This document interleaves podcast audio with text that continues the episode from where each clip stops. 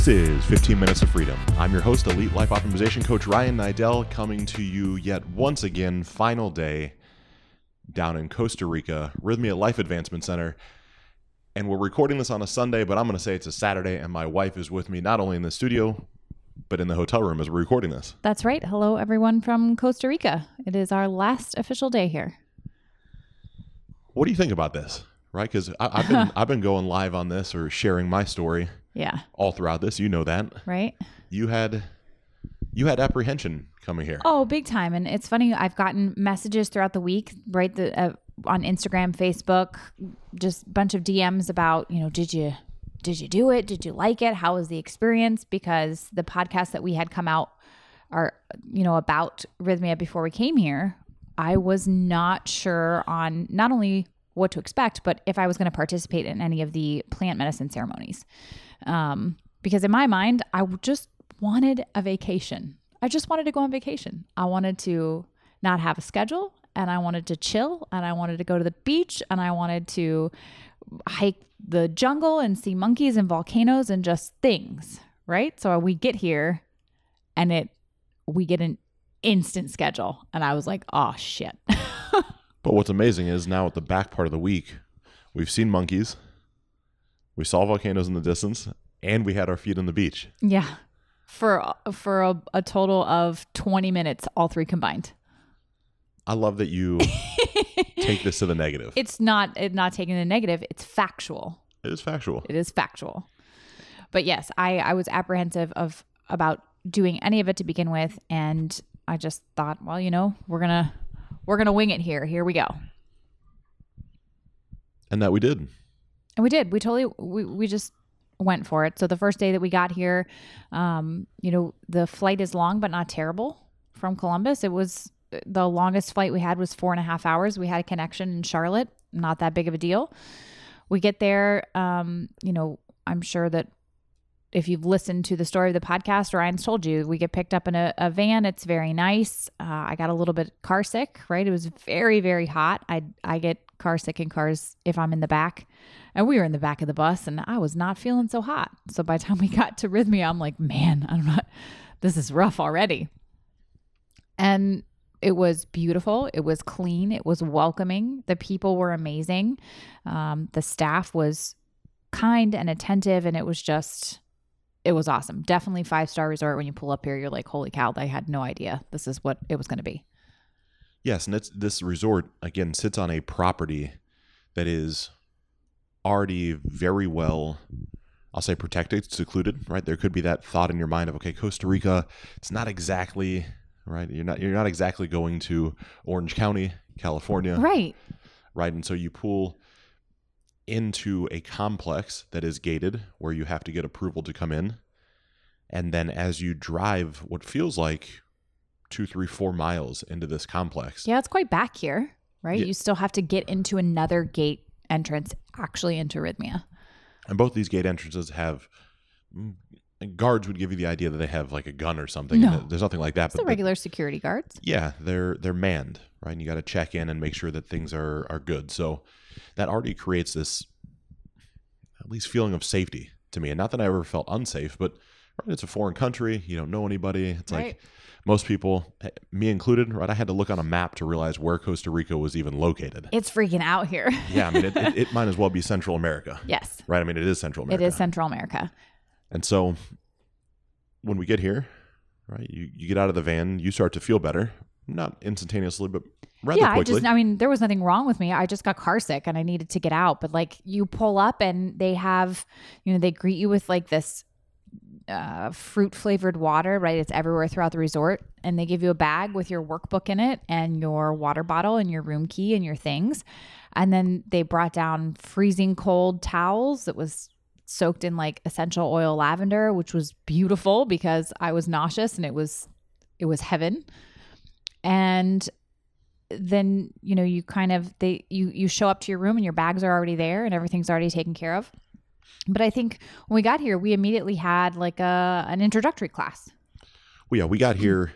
We didn't arrive to the resort till almost four, I Yeah. believe, three thirty-four. We get our schedule right. We we see the the intake process here. You watch a movie in the van that explains what you're going to go through on the way here. You arrive and that you you go through checkpoints, right? They take pictures to make sure that everybody knows who each other are. Yeah, and- they get your passports and they get you all checked in and you sign your paperwork and all that good stuff. And but it's all very pleasant, right? And it gives you an opportunity to meet people that are coming in in your group. Right, there were I think just about sixty people, maybe a little less here with us this week, and you are spending massive amounts of time with these people. And so coming in you know when you when you go to a resort and you go on vacation you maybe see the same people a couple of times here and there. And sometimes you connect with some strangers and sometimes you don't. In this it's so immersive and you're you're all in it for this one reason right? Um, that you do everything together as a group. And it's really great because it it creates this cohesive family where there's all kinds of connections you didn't realize were going to come about with this experience. Certainly. And my wife, at this point, as we have checked in, got our pictures taken, done all the things we have to do, I would call it her grumpopotamus level feels like a seven slash eight, realizing that we have Oh, a yeah. schedule to adhere to. And Oh, she's yeah. like looking for free. She's like, when am I going to go do this? When am I going to do that? And I was like, yeah just calm down. Everything will present itself. Like, just go with it. Yeah. Yeah. I'm looking at the schedule and like the days are jam packed, right? Workshops and um, introductory classes and guest speakers and breathwork classes and meditation and yoga and just things all day and breakfast, lunch, and dinner at certain times and the plant medicine ceremony starting at certain times and just all these things. And so you have free time, but the free time windows end up being an hour maybe. And that's if you don't have a cleanse scheduled or a massage scheduled. And so it just, I'm in my mind, I'm seeing all these things and I'm like, wait a minute. In my head, I wanted a vacation where I didn't have to worry about a schedule because our whole life is schedules. And I'm like, damn it. So, yes, on top of being car sick and then getting a schedule, I was grumpopotamus pretty high. Now, from the, obviously we we all have our own sense of what reality is, and I'm the one that has podcast interviews here and and things that I have committed to as part of this journey. And so I look at the schedule and I see, okay, there's yoga every morning at seven o'clock. I already know I'm out on yoga. Like that's not that's I not was in. that's not gonna be my deal. I know that breakfast is served from seven until nine thirty. That's no big deal to me, right? That's a normal breakfast time. Yeah. There's a class that starts every morning at nine thirty. Um, that Nine. is sure Yeah. nine, great. That is uh, Michael Beckwith class, right? Which is read his books. He's an incredible guy. Owns The answer is you, is what it's called. Yeah. the, the answer is you, and it ends up being some of the foundational pieces of how I live life, anyways. Right? I, I don't know if I picked up some of that stuff along the journey or we think the same way. Doesn't really much matter. So we went to the first class the first day because it was I wanted to see it. I wanted to to understand what it was. From there, there's nothing else scheduled until lunchtime. That class is from 9:30 or 9 until 10:30.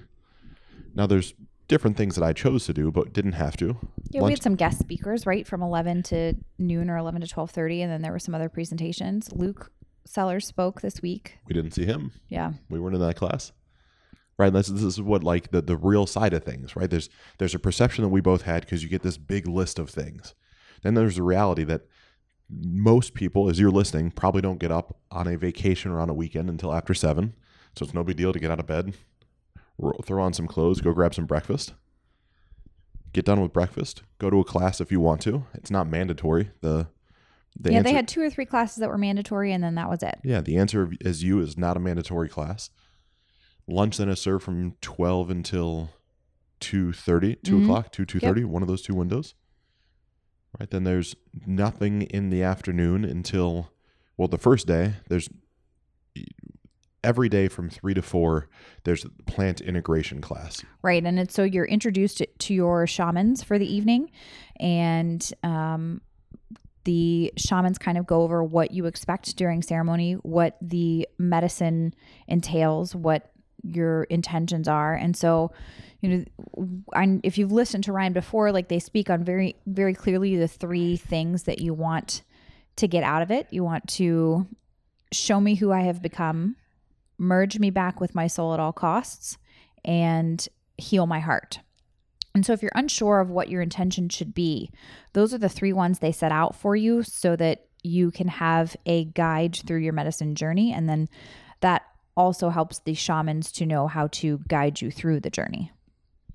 Yeah, and so that's from you know three to four every day. And I say every day, Monday through Thursday, Friday and Saturday, that's not the case. Then the medicine journey starts at five thirty. Yeah. And really, five thirty, it could have just as easily been six. Like we sat outside, like they scan you in. There's these really cool that they become a nuisance sometimes, but they're little key fobs that everywhere you go, you scan in. So like Jerry's really big on tracking data to see where Yeah. you're at and what your experience is versus what you've done. Like he correlates all the data points. And so really the blocks of time you would have open are if you didn't go to any class, you would have all day until 3 and then from 4:30 to 6 open. Right. And of course, we scheduled, you know, when you book your package, you get um, three deep sea cleanses, which end up being colonics and they're continuous run colonics, right? So for 40 minutes, you stick a tube up your rear end and you, Magic. Man, two, two, I only got to do it twice, and each time I had such incredible relief that I pushed hard enough that the tube came out. Yeah. And I had to pop- Twice. both times, yeah. The Yep. first time I just laid there like I don't know what to do. Second time, my wife coached me through how to clean out the system and the tube and to use what, what a bonding experience that is. We've had so much bonding recently with with the back end of our life, but it's it's fine. So yes, the deep sea cleanses end up being really wonderful, a little different, right? It's continuous water flowing through your rectum at all times and you're just washing yourself out and it's really it's actually it's very nice. Like you feel lighter and better and like things are stagnant, right? It's gut health is so important. And so they know this here. It's it's important to your gut brain barrier. There, that is a proven thing. So that if your gut's healthy, your brain functions better. Um and so we we did the cleanses. We did a massage that's also part of the package, which was freaking amazing. Uh, just everything has been top notch. But let's get into the nitty gritty because I know that people that are listening are tuning in because they want to hear about the plant medicine ceremonies and they want to hear about the four nights of experience. Certainly, and I, I've covered mine. I'll give not give you, but encourage you to take open forum. Like I'll Yeah. give the rundown, quick Reader's Digest version. Listen to you know four other episodes this week to get more of an insight on mine. But first night, we we come here the first day, check in on a Sunday. Monday we had the first class with with Jerry. He explains the four types of different experiences you could have, with the fourth being called a nada, which is where you don't physically feel anything. You basically sleep through the whole experience.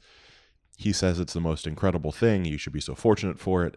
All this stuff, right? And admittedly, he brings it up that it seems like a sales pitch. It's like a gimmick thing. Like if it Yeah. doesn't work, just know it's okay. It's not supposed to work. And of course, I'm the one that gets a nada. Like not like I literally went up for two doses and fell asleep. Like, yeah. So the yeah the, the categories are you it was um Pinta. Not uh, Pinta was the first one and Pinta is like all of the shapes, colors, the sacred geometry um, that you see, whether your eyes are open or closed. And then there was the contra, what I think is contra, which is a conversation, right? That somebody is talking to you, like it would be what they call the mother, ayahuasca, is talking to you and guiding you through, showing you things, taking you back to places. And then, of course, the surgeries. I don't know if that's part of the deal. I can't remember at this point. Everything's a blur. But then the nada. The nada is like you get nothing. And it's crazy because I don't think the nada is actually nada. I think that you you go to sleep and your the medicine works on you in ways that you're not aware of. yeah, and, it- And that's a gift. It is. I mean, I track and monitor my sleep. Obviously, um, that's something I'm passionate about. So between the Oura and the whoop, I had five hours and 15 minutes of Yeah. Uninterrupted sleep during that evening, right? Starting basically at eight and going till two in the morning, plus or minus, give or take with that experience. And so I know I was sleeping. It wasn't like, a, oh yeah, sure, like you're just so out of it. Like, no, no, no. I like woke up when they turned the lights back Yeah. on, and I went to the center, and everybody shared, and I'm like, man, I feel great, and everybody else is groggy and Oh, out of it, and I'm like, what's next? Like I'm so ready to go. Monday night, Monday night was um our first ayahuasca ceremony. It was led by j- two women from Germany. They were German shamans. It was Peruvian tradition, and I was a little hesitant about all of this, right? And so I walk into the Maloka, which is the area that you do the um, ceremony, and there are beds everywhere. And I, if you've listened to Ryan, you kind of heard the description. There are single twin beds, actual mattresses with fresh white linens and a fresh pillow and a fresh blanket, a big fuzzy, like fleecy, super comfy blanket. And then at the end of each bed is a bucket and a roll of toilet paper. And so I walk in and I'm like, man, I knew it was coming, but when you see the reality of it, you're like, holy shit. So you walk in the Maloka, and the shamans have set up all of um, what they call their altar, which is beautiful, right? It's all the the traditional, ancient forms of the ceremony for this medicine. It's incredible. Just the tradition, the um the culture in it it's it's beautiful and so each shaman has the different cultures that they were either brought up in or trained in or you know as part of their ancestry and so to see the german women just all of their stuff their their crystals and their altar and the ayahuasca up there and it just it was beautiful and they had blown um, smoke and incense, and they they use tobacco smoke and, and different types of incense to fill the room and clear the energy, right? Because it's a it's a sacred space. It really is, and you can feel it when you walk in there. And it's funny because each night that we walked into the Maloka, the energy was different because it was the whatever energy that particular shaman was bringing to the experience, and so the energy was always very warm each night we walked in monday night felt um a little ominous to me because I was I was nervous. I was really nervous. And when we say nervous, like guys, I was shaking and I was cr- like crying. I was in tears as we were in line. And so you go and you pick a bed and um, Ryan and I did not want to be next to each other. Originally, we were told to be together, and then Jerry in the introduction said, you know, if you're here as a couple or you know, brother, sister, or mom, daughter, or whatever it is, if you are here and your family members, you should not be together because it you're going to worry about your spouse, wife, daughter, girlfriend, whatever it is, and it will take away from your personal experience. And when you fight too much, it gets worse.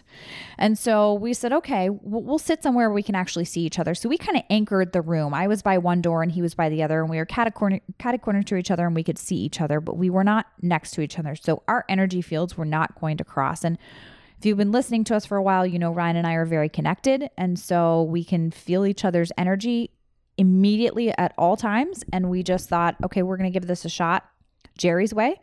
We're not going to sit next to each other. So we go up and we get called to line. The shamans explain, we sit in a circle as a group. The shamans explain what's going to happen and as far as how we're introduced to ceremony they ask any questions how to set your intentions and then we get in line for the ayahuasca and so the medicine is presented in a little cup, which looks a little bit bigger than a shot glass, maybe a double shot, because it took me a couple of swallows to get it down. And I'm standing in line and I'm in tears. And Ryan comes behind me and he's just like calmly putting his hand on my shoulder and just, you know, encouraging me to just take a deep breath and calm down. And if I didn't want to participate, I didn't have to.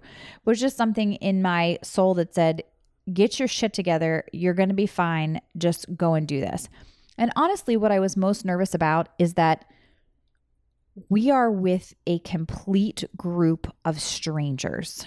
And we know there is going to be massive amounts of purging. And here's the thing I've talked about this before. I am super private about bodily functions. Ryan and I have been together for years.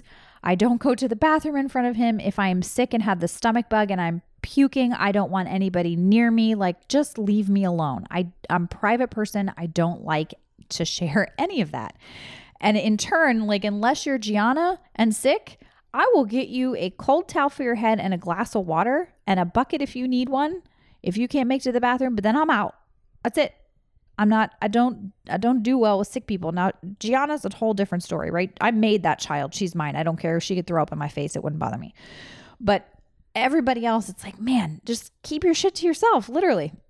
And so that was the biggest hurdle for me coming in on Monday. Like my personal boundaries were so tested just walking in that room because we are spending seven hours in a room ill with strangers. I was like, you got to be fucking kidding me. There's no way. But it's one of those things like, this was my first lesson.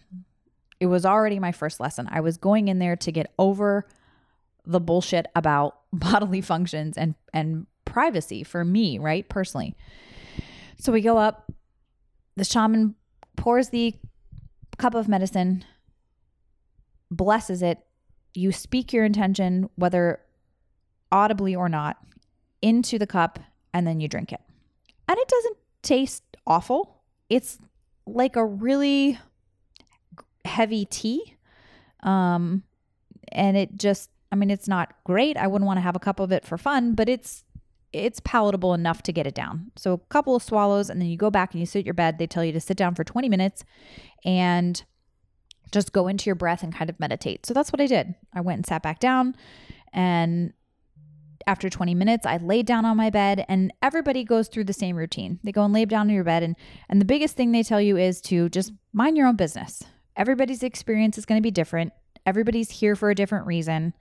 They have multiple shamans and assistants throughout the entire room. So if somebody needs help with something or someone's having a bad time or or something, anything, there is somebody that is there to help them, but it's not going to be you. So they tell everybody to mind their own business. so I had introduced myself to the people next to me on either side, and we all just said, you know, like, here we go. We lay down, and it probably wasn't for an hour and a half or so until I started to feel something. Now, in that hour and a half, there are people that start to vomit. And I'm like, you gotta be kidding me. Uh, it just instantly, I was like, oh my God, I'm not gonna make it. Like, panic mode set in for me. And I, I just, I didn't know what to do with myself. And so I brought earplugs, which was my saving grace. And I put earplugs in and I just went into my breath and meditated and and counted my breath and repeated my intention and just in my head and so I could hear my breath going through my body and I couldn't hear much of the purging that was going on around me.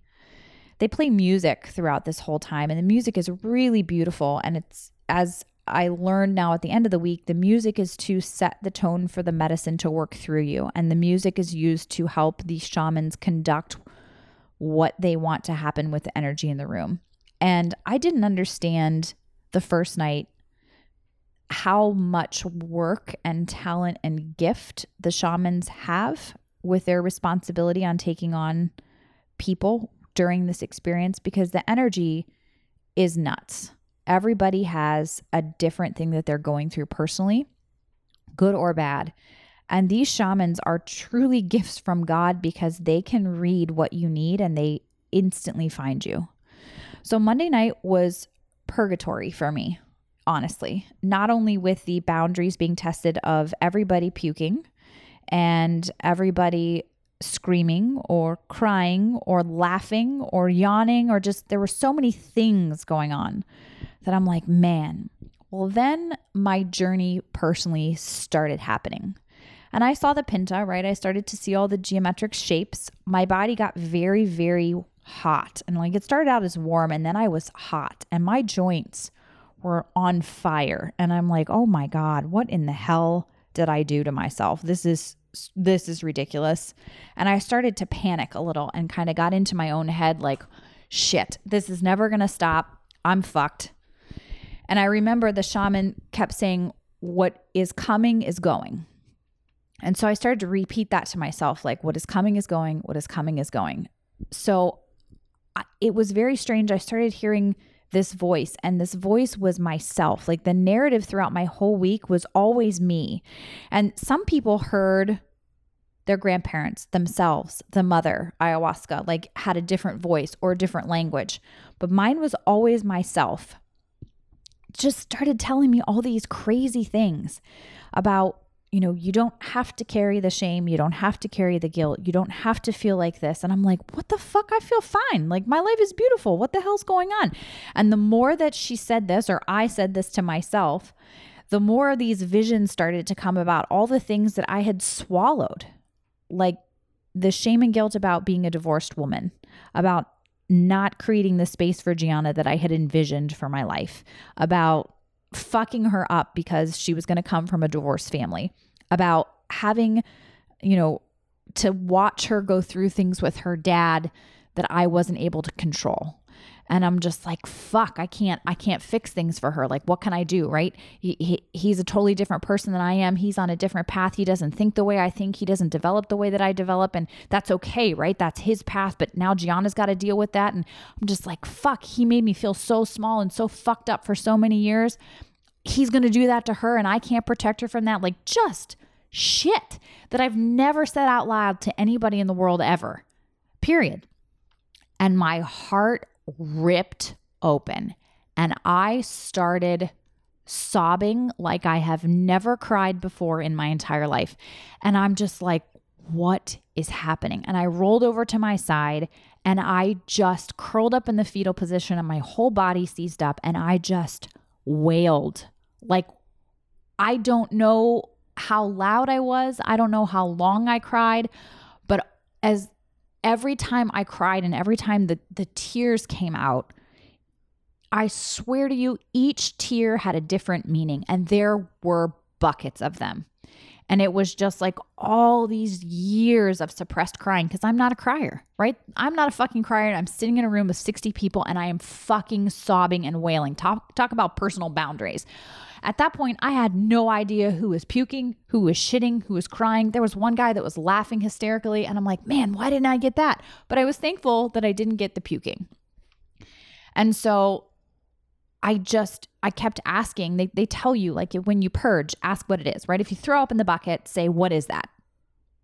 So I'm, I'm crying and I'm like, what is this? And my own voice said, You have not allowed yourself to feel these things and you have put on the strong front because you thought you had to, this is fucking years. I went, who the fuck told me I, I couldn't cry? Like, why do I feel this way? And it instantly took me back to I was five or six years old. I was pushing, I was in my backyard. I was pushing my doll or maybe the swing by itself. We had one of those old school chain link swing sets in our backyard. And so the the swing was held together by just like a, a chain with that basic plastic seat on it, right? It was the 80s. And my mom came out on the deck and said, Lindsay, you should not push that thing without somebody in it because it's going to come back and it's going to bite you in the face or something and you're going to get hurt. And of course, five, six year old me was like, whatever, this is super fun. I'm not listening to you. My mom went back in the house and not even three minutes later, I pushed that thing and that chain came right back up and attached itself to my lip. And it ripped back out and it, it ripped like a hole in my lip. And I don't remember. It's funny, I'm standing there as my 37 year old self watching my five to six year old self watching it happen. Like when I asked, why am I like this? This is what I saw. And it was like I was from the outside looking in and I could see every moment and I relived it like it was the present. And I walked my little six year old self up to the door and I saw my face in the sliding glass window with just blood all over it. And my mom coming out and picking me up and going, Oh my God, Lindsay, and sitting me up on the counter. And when I saw my face, I started crying. Like, obviously, it hurt.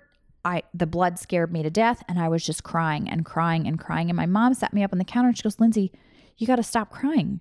I I can't see what what what happened to your face. Like let me see. Hold on. Stop crying. Stop crying."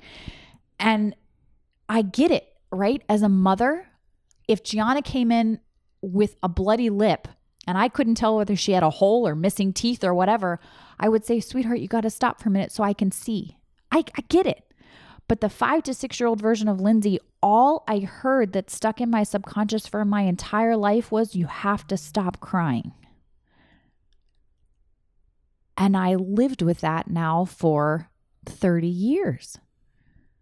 And so every time something has triggered me in my life that I would want to express feelings about or cry, it made me feel weak. And so I swallowed it and it just lived there. And it's not my mom's fault. She was doing what she should do as a parent. Same thing I would do as a parent. Just assess the situation and see if, hey, we're going to the hospital for stitches or if we can put a band aid on this thing. But it's something so small that triggered this huge thing in my life that now I didn't realize I even had. And so the night continued, and I just, I mean, I had to get up at that point. I got up, I walked outside, the fresh air hit me, and I felt better, but I still like, I just have tears just streaming down my face. I have no control over any of it. I get to the grass and I put my feet on the ground, and the grass feels so different. Like I can feel the vibration and the pulse of the earth. It's the weirdest thing. And I know all this stuff sounds ludicrous and absolutely bonkers, but it's so fucking true. And so I, I, as soon as my feet hit the ground and I grounded myself to the earth, I, I kind of came back into myself and, and took a deep breath and said, okay, I'm like, I, I got this. And then I looked up in the sky, and the stars are the most amazing thing I've ever seen in my life. And I can see each connection to each star. And there were like four or five shooting stars at a time. I've never seen one in my life. I kept seeing them, and they kept like having messages to them and saying things. And it was like, You're not broken. It's fine. Let this out. It's okay to cry. Like, you, it, it doesn't matter that you're divorced. It doesn't matter that Gianna doesn't have a quote unquote family. Like, get over your shit. And then I went back down on my knees and started wailing again, like it just came in waves. And this is the version of my purging. And it was so funny at this point because there were, you know, we're told to mind our own business. And so one of the women that I was like three or four down the line from saw me on my hands and knees fucking wailing in the grass in the middle of the the, the damn thing. And she was like coming down for a second. She goes oh my god are you? And then she goes nope i'm not supposed to say anything. And she backs up. And i'm like oh my god. So it kind of brought me out a little bit. Like I, I started laughing a little bit. And i just i went through so many stories and narratives in my head that i could take hours to explain but i won't. I ended up in a hammock and i had gone in and out of the room trying to just walk off some of my stuff. And then I, I laid down in a hammock and I just, I surrendered to all of it because I realized at the beginning of the night, very early, the more that I fought trying to have the emotions come up, the worse it got. The, the more it would just crack me open and say, no, this is, I'm, I'm, I'm healing you. I'm getting this out. There's a reason for this. And it wasn't until I don't know how long I was out there, a shaman came and found me and said, we're doing closing circle. And I'm like, what time is it? He said, it's, it's midnight. I said, I promise you, I have been out here for five fucking years. And he just gets this big smile on his face. And I'm like, no, I'm serious. I've been out here for five years. I mean, that night felt like the longest night of my entire life. I couldn't tell you what time I started or stopped or anything. It just, it felt like years. And we went back and we had closing circle and I instantly felt better, right? The shamans re-bring back the energy and swoop it out of the room and kind of give you a clean slate.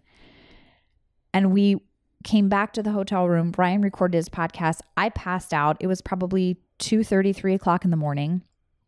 We get back up at 7 o'clock for yoga, breakfast. I actually didn't go to yoga on Tuesday morning. I woke up and I felt so broken and beat up and damaged and like I was never going to return to my normal self.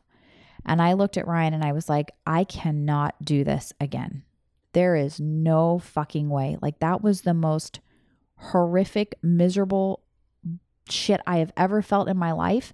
And I talked to my grandparents. I talked to my great grandparents. I talked to, I mean, I talked to people in Italian and I don't even fucking know Italian in this life, but I could speak it fluently. It was the craziest shit. I just felt so broken. I was like, there is no way I'm doing this again. No fucking way. And so Tuesday we went to the group, like the, like the, the get your shit together. How's everybody doing group? And everybody started sharing their stories. And funny thing is, I was not the only one who felt like a broken human on Tuesday. I was like, okay.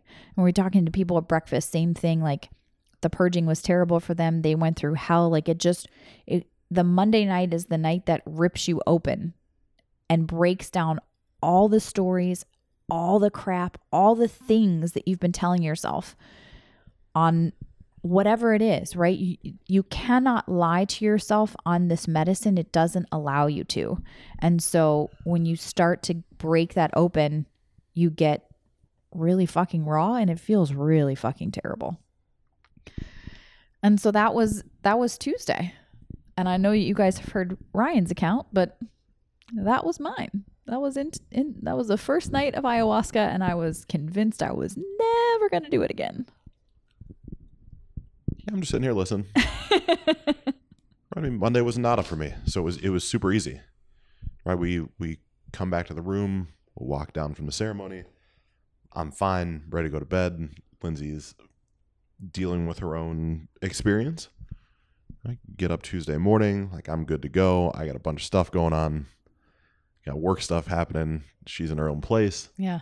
Then we we get into, you know, just fast forward through the day, get into getting ready for the Tuesday night ceremony, and this is with with Brad and Oh, Scotty. Brad and Scott, Uncle Scooter, like these guys, they saved my life on Tuesday. Yeah, and this is, you know, as as we're told who the shamans are in our first meeting with Jerry. It's um, you know, it's the two German women. It's and it's got its own name. Then this is going deep with the boys, and Jerry makes a joke that this is not a porno. It's not a porno. Going deep with the boys. It's not what this is. And then the third night ends up being Meg, right? Uh, the the love and energy of the mother, essentially. Sarah. Sarah, not Sarah. Meg. Yeah. And then the fourth night ends up being, right, the the traditional His Colombian experience. I can't. It starts with an M. Mati or I don't know, but he was the traditional Colombian shaman, and he was incredible. But Tuesday night, I was super hesitant to go back into the experience. Right, I was like, I'm not going through that again. Who would voluntarily do this to yourself? Fuck this. But see, I, I loved it. So the just as Lindsay said, the energy walking into the Maloka on Monday is heavy. Heavy. but it's heavy. I think a lot of it is a collective energy, the group being nervous for the experience because only six people out of 63 had had previous ayahuasca experience. Yeah. And out of those, five were here. So Yeah. the collective energy of the group was nervous excitement, apprehension, plus you have the generation and years of energy th- of the German culture, right? That that transcends space and time as it pertains to these Those ladies were super aggressive. yeah, and, and they really weren't, right? It's just the way that we perceive their culture. Like they are so kind and so sweet. oh, and so they were nice. wonderful. It's just even their tonality, right? Very soft spoken, didn't fully have a mastery of the English language. And so, of course, they're going to share their own energy with the group. And as we come into the Maloka on, on Tuesday with Brad and Uncle Scooter, Oh, it, it's it's light, right? It's like a lot of it is the fact that we as a collective tribe have been through this before, right? We know what's coming. We, none of us died. I mean, sure, there's the ego death, right? You, you quote unquote die, but nobody actually died. And you come in and it's just a different feeling. Like they're in their mid to late 30s. They're from the US. They're normal guys They're that have made it the life's mission and have probably administered more ayahuasca ceremonies than anybody else Yeah. on at least this hemisphere um, over the past three years because they have consistently every week been here mm-hmm. giving giving out plant medicine oh, at least it ends up being two times a week.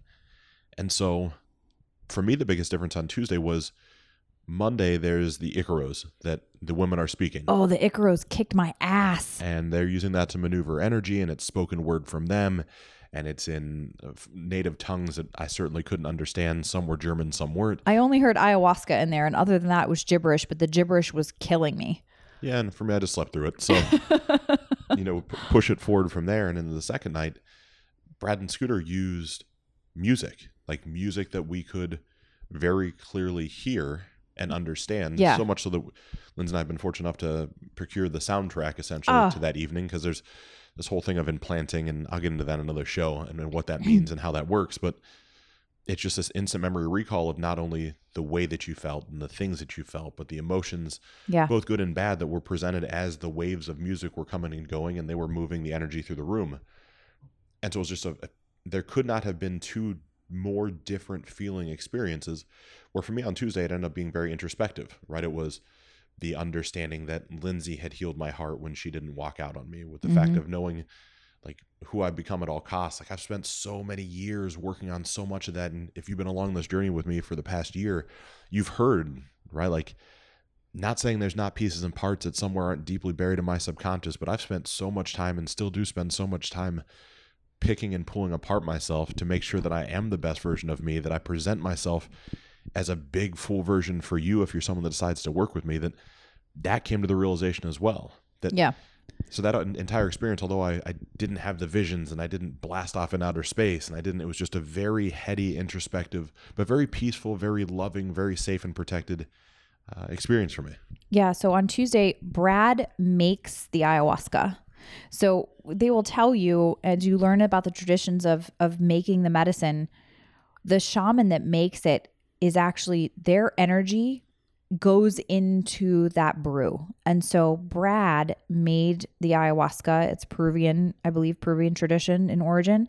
Um, maybe a little Colombian. I, I, I can't remember, but I, I know Peruvian. And, and he made the ayahuasca. And it was like, if you get a chance to come down here and meet Brad and Scooter, they it is nothing but pure love and and calmness energy. Like they are the most chill, calm, loving people I have ever met in my whole life. And so when you walk when we walked into Maloka, like that's all I felt. I felt instant calm and peace. And I'm like, oh my God, thank God. And I had talked to Brad at the three o'clock um, you know, plant integration class and just said, look, I'm freaking the hell out about tonight and I'll be damned if I'm doing Monday night again. Like I was dying. And so he gave me some really great insight and pointers and, you know, just talked me through a lot of it. And I just said, I didn't get any of my crap. I didn't get show me who I've become or heal. Like I was just trying not to break. I was broken in half and I feel broken today. And if I feel broken tomorrow, I'm out. He's like, I, I, I got you. It's okay. And so we go and experience the medicine and, and Brad blesses the ayahuasca for me and, and I set my intentions to it. And we drink the medicine and go back and lay down. And it was the most beautiful night that I can remember having ever, apart from the birth of Gianna. Like it was beautiful. And I think a lot of it had to do with Brad's energy and love and intention that he put into making the medicine and the way that the he and Scott guided the room through the experience but everything that was broken and crumbling and this is what Brad explained to me like it breaks the shell of what your ego has told you you have to be. And so most people on Monday feel very lost and feel very broken and very confused because your ego, your subconscious, the narrative that you've been living your life through wants to tell you that you can't change and this is how you have to continue to live. And the medicine is still working through you saying, no, that's not how you have to live. This is not how you have to be. This is not how you have to think. This doesn't have to be your narrative. And so it crumbles. And, and Tuesday night, the intention that he puts into what he makes is to sweep everything out. And he explained it as when all of that cracked, crumbly nonsense, all the stories and the bullshit and the pain and the shame and the guilt and the confusion and the fear, whatever it may be for you, when that crumbles away, there are holes left in you, right? Holes left in your soul because it's not full yet. And so they come through and fill that bitterness that is left with sweetness. And so in my intention on Tuesday, I'm like, man, show me who I've become merge me back with my soul at all costs, heal my heart. Let's get this. I, I got it. Like Brad and Scott, they've got me. let's let's let's get this done. And it happened again for the first part of the night, right? I started instantly sobbing again, and there were still things that needed to come out that I wasn't aware of.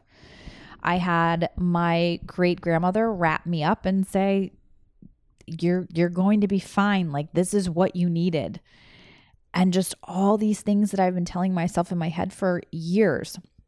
My narrative changed that night and everything was beautiful. And I, the last little piece that I just I couldn't stop and I went up to the altar and I went up to Brad and I just I knelt at his knees and I said I need help. I can't get this last piece off. I can't get it like it feels stuck in my heart and I can't get it. And he took my hand and looked straight into my fucking soul. And he was like, just breathe. I'm going to help you. And I was like, holy fuck. Like I'm tearing up just thinking about it. I'm like, oh my God. Like I, I felt it. Like I could hear his words in my soul. I'm like, okay. And so he like started chanting something all around me. He blessed me with what do they call it? Agua de Florida. It's this flower and herb water and that they've they've blessed and he started clearing out all the rest of the negative energy shit that was in me. I just started pulling it out. Like physically he was he was putting his hands on my shoulders and my arms and my chest and my back and my head and like pulling it. Like I could feel it as he was pulling it out. And they they use some kind of leaves that they shake around you to to brush away the energy and to sweep out the stuff and he just kept doing that. And as he was doing that I sobbed harder and harder and harder and just kept going till I could not fucking breathe. And I literally wasn't breathing and he put his one hand on my the front of my chest and one hand on my back and he sat me up straight and he was like you will breathe. And I, I was just he was like you are it is fine you will breathe. And I just went and that was it. Like then it was gone it was fucking gone. And I, w- I looked at him and I'm like, what in the hell? And he was like, I told you, like, just surrender to it and let it go. I've got you. I'm like, oh my God. And so he walked me back to my bed and I laid down. I said, I don't want to be in my bed. I want to be outside. And so I went back outside to like outside the Malokas, this big covered yoga area. And I laid flat on my back. And everything then was beautiful. It was beautiful. I was smiling. I was happy. I was listening to the music and I was just, I was in awe. And then it was that point that I was shown who I had become. And the first thing I saw was compassion. That was the, like, I had become in my life compassion because I feel so much and I'm, have so much empathy for other people. Like, I just, I feel for them. But it was also then self doubt right? I had for so long in my life until the last couple of years had taken other people's opinions of what they thought I should be and molded into what I thought I should be for myself instead of just listening to what my soul told me. And so it was compassion and self doubt. I'm like, well, fuck, those are two opposite ends of the spectrum there. What am I supposed to do with that? And so it was like, merge me back with my soul at all costs. And the voice in my head, the the mother ayahuasca, which was my own narrative, said, Lindsay, you your soul was never split from you. You've had your soul. Like you were blessed to have a solid family and parents who put you first in everything and loved you and a brother who was your best friend and you know uh, just I was so blessed, right? I heard so many people this week with so much massive trauma in their life, and I didn't have any of it, and I all, almost felt bad. I didn't have addiction or abuse or molestation or anything, nothing. I had a beautiful childhood, and my parents are amazing people. But they gave me shit just like every parent gives their kid shit, the same way that I know Gianna will have from me, right? Not anything intentional, but just things. And so it said, you've actually not, your, your soul has never left you. You just made her so small that she could fit underneath a thimble because you never really listened to her. And then in my 20s, with my first marriage, I allowed him to make me feel so small over and over and over again. Every time that I would say something or do something, that that truth, my truth, was turned back around on me to make it my fault instead of accepting what my feelings were about him or my life or something. It was never his fucking fault. It was always my fault. And I started to believe that. Now, I'm not saying I never had faults, right? Everybody does.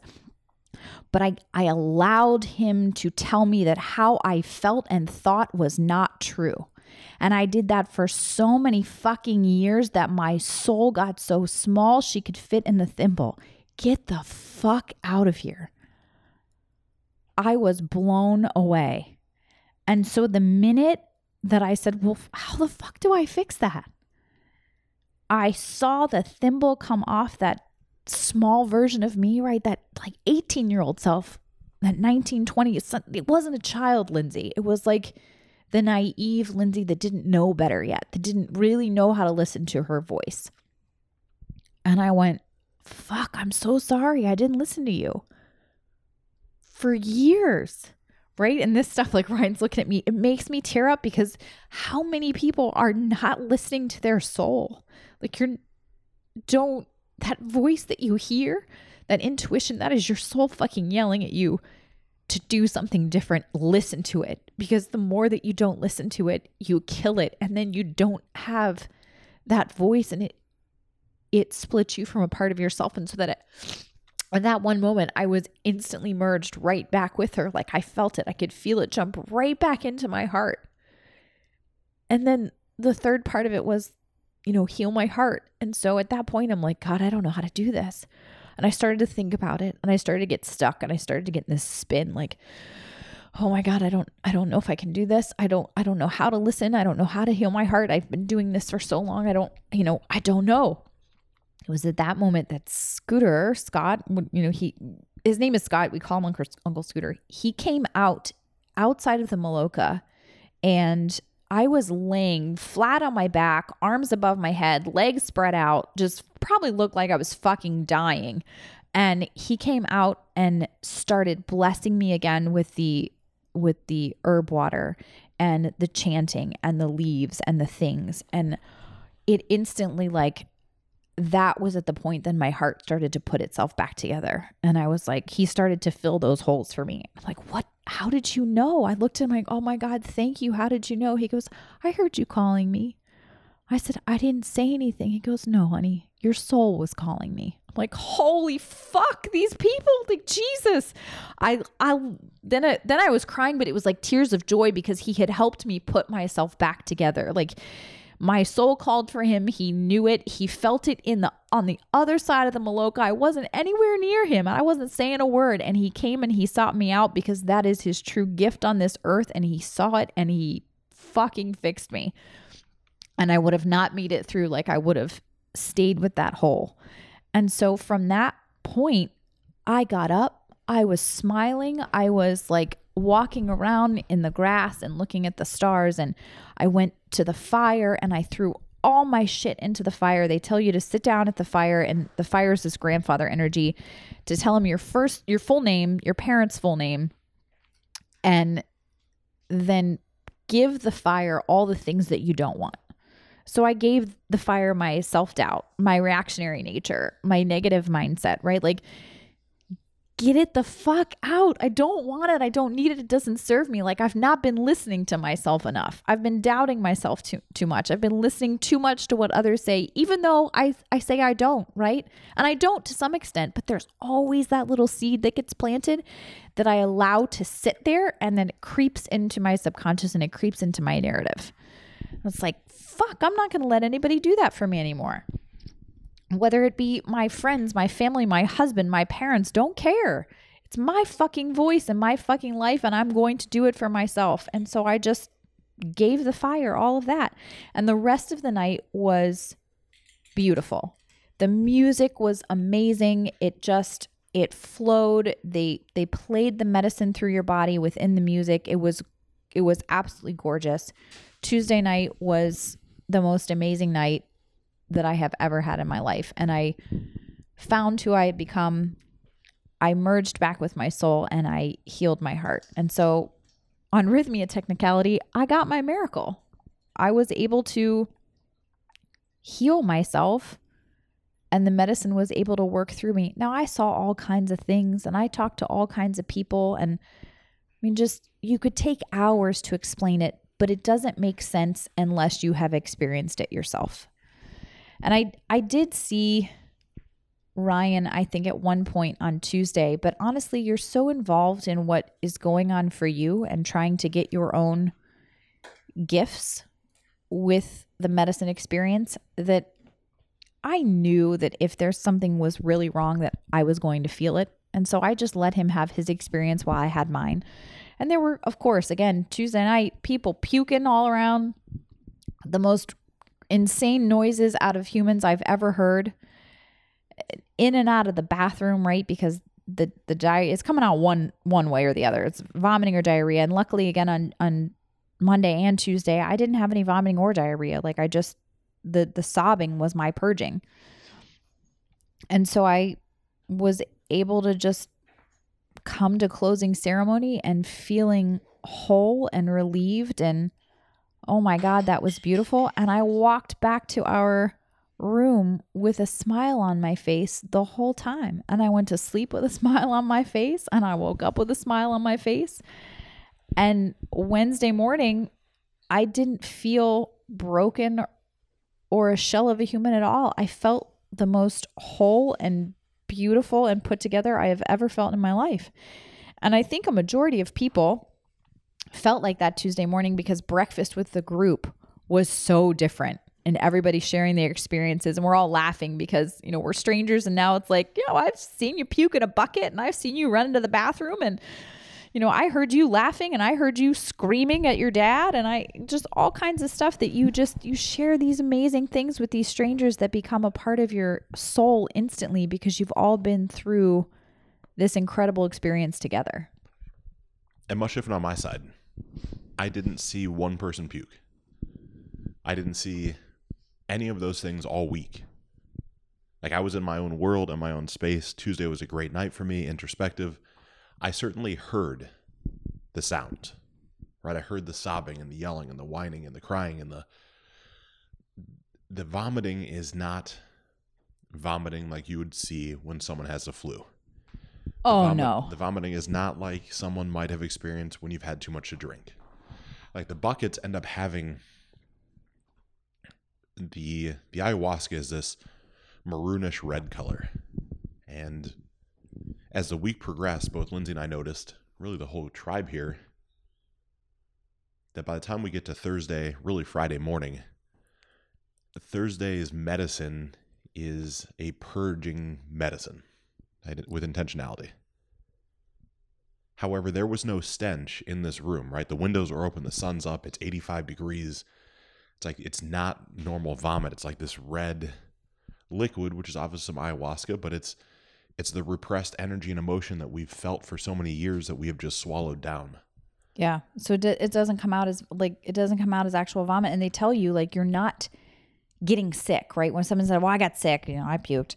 You're not getting sick. You're actually getting well because you're getting that sickness out, and it's not you're not vomiting because you have norovirus. You're vomiting because that repressed emotion needs to come out, and so it, it has no smell to it. No, and so, you know, just fast forward based off of brevity, we gotta be able to get out of the resort at eleven, and it's it's ten something right now as we're recording. I could this. talk about this for hours. you know, fast forward into Wednesday evening, and Wednesday is the night that I I blasted off. Oh Like, yeah. The most out of control. We can call it ego death, separation, healing, solving, confusion, understanding. Like my story, Your face. it will still take me months to be able to get this out the way that it actually felt inside. But from the base level of just laughing uncontrollably, right? The first dosage didn't do anything. It had made uh, a new friend here, Luke Sellers, who is one of the uh, I'll call it assistant shaman, somebody that that was you know assisting with the journey, also a, a teacher here. It's next to him. He was sitting in a chair. I was on a bed. Because man, this medicine's pretty light tonight. It's not really a heavy thing. You should double up. You should do two doses right off the Oh rip, yeah. and then do t- two doses when they call you back, and maybe even ask for a third. He goes, you, you'll be able to handle with your weight. This was the same brew. This was the same batch as Monday. So I was a little fucking nervous because Monday was hell for me. And You like- went all in. I'm like, all right, buddy. So it went up. I'm like, yeah, I'd like two. The shaman gives me two. I come back an hour and a half later. I ask for two more. and then next thing I know, I am basically outside in the grass, being woken up, having very little ability to fully like I know where I'm at. It's not like this isn't a drunk, this isn't out of it. It's just like there's such a disconnection. Like I, I made mention during the shows this week. It was like I was in the control tower of my body, but I knew what I was supposed to do. I knew where I was at, but it's like I wasn't moving the joysticks the right way to get my legs to move in, Right. in synchronistic order. I wasn't able to lift up my arms the right way. I was just sitting like, man, this is a wild experience. But your experience, you went light on Wednesday. So I went, yeah. So I only had one full cup on Monday and one full cup on Tuesday because I was, I, I didn't, I'm a lightweight when it comes to Tylenol. I mean, I just, I, I don't take medicine well. I don't take medicine ever. So I, when they called for the second cup the first night, I was, I was sobbing and broken. I don't even think I heard it. I saw you walk up and I just was in my own little world and I'm like, there's, I tried to get off the bed and I just couldn't, I just kept sobbing. So I was like, I'm probably good. Tuesday night, um, actually, Brad and Scooter were like, Do you want a second cup? And I'm like, Nope. Like I feel so good right now, and this was after like Scott had came out and find me, and Brad had healed me, and I was just like, nope, I'm good. Like I feel amazing. I I feel like I will not do myself a service if I have a second cup. So Wednesday, because it was the same medicine as Monday, I was really nervous. And Sarah, the shaman on on um, Wednesday, she's here throughout the week. Like she did a yoga class on Monday, and I mean, she's just a beautiful soul. Again, these shamans are so talented and so amazing. And I talked to her and I said, "Look, same medicine. I wanted to just freaking die on Monday. I was so broken on Tuesday morning. I can't do that again. I had such a beautiful experience last night, like on Tuesday night coming into Wednesday. I feel so whole and complete. I I'm either not going to do it or I need a suggestion. She's like, "Take a half a cup." Like don't don't take the full cup, take a half a cup. And so that's what I did. I took a half a cup on Wednesday and it, again, it was beautiful. I I just had the most amazing experience. There are no words. There just are no words. It was beautiful. And it was exactly what it, it was continued healing of my heart, continued healing of my soul. My intention was um I said gently. They said you can say gently, you know, in, in, case you had a really rough time. And because I had a rough time on Monday, I said gently. I said, just gently show me who it is that I should be. Like, what are my next steps? And that was my intention Wednesday and Thursday. Like, gently show me what is next. Um, and so for Wednesday, it was the affirmation or the reaffirmation that I, at my soul's level, am a healer, right? That's why I was in medicine for so long and veterinary medicine for so long. And that's why I chose to do critical care and internal medicine, all the things that are brutal and terrible, other th- rather than general practice where I would, you know, get to work with happy puppies getting vaccines and nails trims with ear infections, right? I, I chose the brutal stuff because that's where I felt called to because I wanted to heal them. Like I am a healer. And so as it's telling me my next steps, like you are still a healer because you are continuing now with with healing people right? And it's it's not in a medical setting because that has served you. It is healing people and showing them how to heal themselves. And that is that is your gift. Like that is your path. You are you are a healer. And so whatever path that you choose to take that healing on you have been a healer for lifetimes. And Wednesday was also the the time that I was shown that Ryan and I as souls have been connected for many lifetimes and not just this one. That my brother and I have been siblings for many lifetimes and not just this one. And that the souls that were in that room and in with us here at Rythmia all week, I have been connected to in one way or the other and for lifetimes. And we're talking like past lives here, right? Like it shows you, you get these weird slide effects of things that you've been through and places that you've been in previous lives that you've had. And honestly, walking into this shit, I was like, past lives? You got to be kidding me. There's past lives. Come on. Yeah, guys, I saw it. I could smell it. I was there. I felt it like it's crazy. And you just, you can't believe it. You can't comprehend it until you have been through it. And Believe me, I was the biggest critic. I have never touched a quote unquote drug in my whole life. And this is not. Uh, this is not a drug. It truly is a medicine. The way that it is played and worked through your body with the shamans and the ancient traditions, like this is what medicine was hundreds and hundreds of years ago. Like, this is what they did. This is how they healed you. It's the most amazing thing to feel connected to yourself, to others, to the planet, and to know that things truly are all encompassing and all one. And the petty shit that you worry about in your life doesn't fucking matter. Like all the stuff who got the designer bags and the fancy tennis shoes and you got to be fucking kidding me. None of this stuff matters. You can't take it with you. It serves no purpose. Like I have shoes on my feet. You know what I wore this week? I wore a $6.78 pair of sandals that I got at Walmart because what the fuck did I need my Tory Burch sandals for that were $200? They still cover and protect my feet, and I was still able to walk on them. And the, the energy exchange of money is just that it's just an energy exchange and it's just stuff. And I didn't feel any different walking around in my Walmart sandals than I did in my Tory Burch ones. Like, give me a fucking break. None of it fucking matters.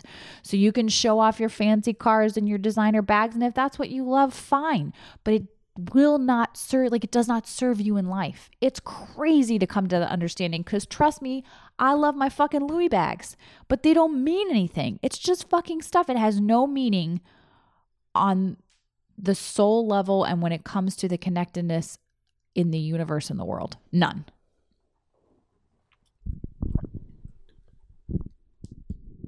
Correct. and it, what's interesting, right, is obviously that so much of that to me is a disassociation of of soul, right, of ego, and realizing that so many things that I personally had done throughout my life were this necessity for comparison, and comparison ends up being an ego's journey, right? Needing to compare for for placement, needing to compare for judgment, needing to compare for hierarchy, right? Which even on Wednesday night got into why did we ever decide to develop state lines? Like who decided the way that states are shaped? Why is it that it has to be I live here and you live there and that we compete against each other and and this will all tie into of course the fact that we're all one in some capacity. And don't get me wrong, I'm not saying in any way shape or form that you shouldn't work hard, aspire for great things. If material possessions are the things that drive you towards towards greatness and use them as fuel for your fire. But the fact of being able to have those for so long in my own life actually be a crippling hindrance to my success because I felt like if I didn't make enough money to go buy the new M5 or the new Panamera Turbo or the new Audemars Piguet watch or take the private jet or buy the new house, that I was less than, that I wasn't able to to produce at the level that other people were, so I became inferior. Well, that's really not true. There there is no comparison. The gifts that they are receiving and the work that they're doing and the wealth that they've accumulated is incredible for them. But it doesn't have to mean that they are less or more than me. They are just them. And so we fast forward now into Thursday night's culmination of experience. Right? And Thursday night is this whole different deal, which I think admittedly we're probably gonna have to hop back on and do a, a secondary wrap up. Right. With what Thursday looks like and and all the magic that happened there. And I will draw this to a conclusion only based off of it being a little more than an hour long. We have to be out of our room in 20 minutes. There's no way for us to tell the story of Thursday and then into Friday. So I'll pause on the last ayahuasca experience, touch base back on the the massages that were incredible, touch base on the, the fitness facility here with the hot and cold pools, touch base on the mud stuff that we did. Right, we got to cover ourselves in mud and have it dry, and it was a, a, pretty incredible experience. And then even going into town, right? We went into uh, what's it, Tamarindo. Yeah, we went to Tamarindo and it was i mean we'll cover all the fun stuff like they have dogs here like i had a dog join me on my journey right when you're going through a rough time like the shamanic dogs they're fucking ridiculous. These dogs seek out people that need a little comfort and of course right i'm the animal person. That dog was on my bed a couple of times and she would stay until i was good and then she would go to somebody else. Like you hear about the dogs in the hospitals that go to the, the sick people or the people that need the the good pure love and energy. They just know like this place is so magical. There are no words to describe it, and we certainly cannot, you know, say enough good things about it. So we will wrap this up for today and encourage you. Oh, Ryan's shaking his head at me. No, don't don't wrap it up. He's tying his shoes. We're trying to get ready. I, I asked you not to wrap it up because there has been additional pieces and parts of this journey that have now come to the forefront of Lindsay and I's life and that is the opportunity to have a bigger role in the growth of Rythmia. And some of that role and responsibility and some of just what I what I want to do, what my soul field calls to do, called to do, is to come down here every 12 weeks or so. And when this launches, I'll make sure in the show notes to say when we're coming back. But Jerry has so graciously agreed to help me help you get here. And so, if you're curious and you would like to come with Lindsay and I and experience what we have experienced, this will be a once a quarter deal for for us, certainly for me, right? And then give us a chance to also bond and connect with you, lead you into this journey on a coaching protocol uh, that will come complimentary, just something that we do because we feel compelled to.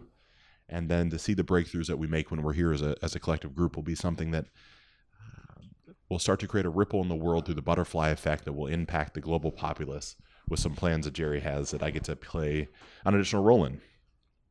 And so please shoot us an email, ryan at lifeoptimizationgroup.com or lindsay at lifeoptimizationgroup.com for more information, more insight, more details, ask us questions, expense, travel, the things.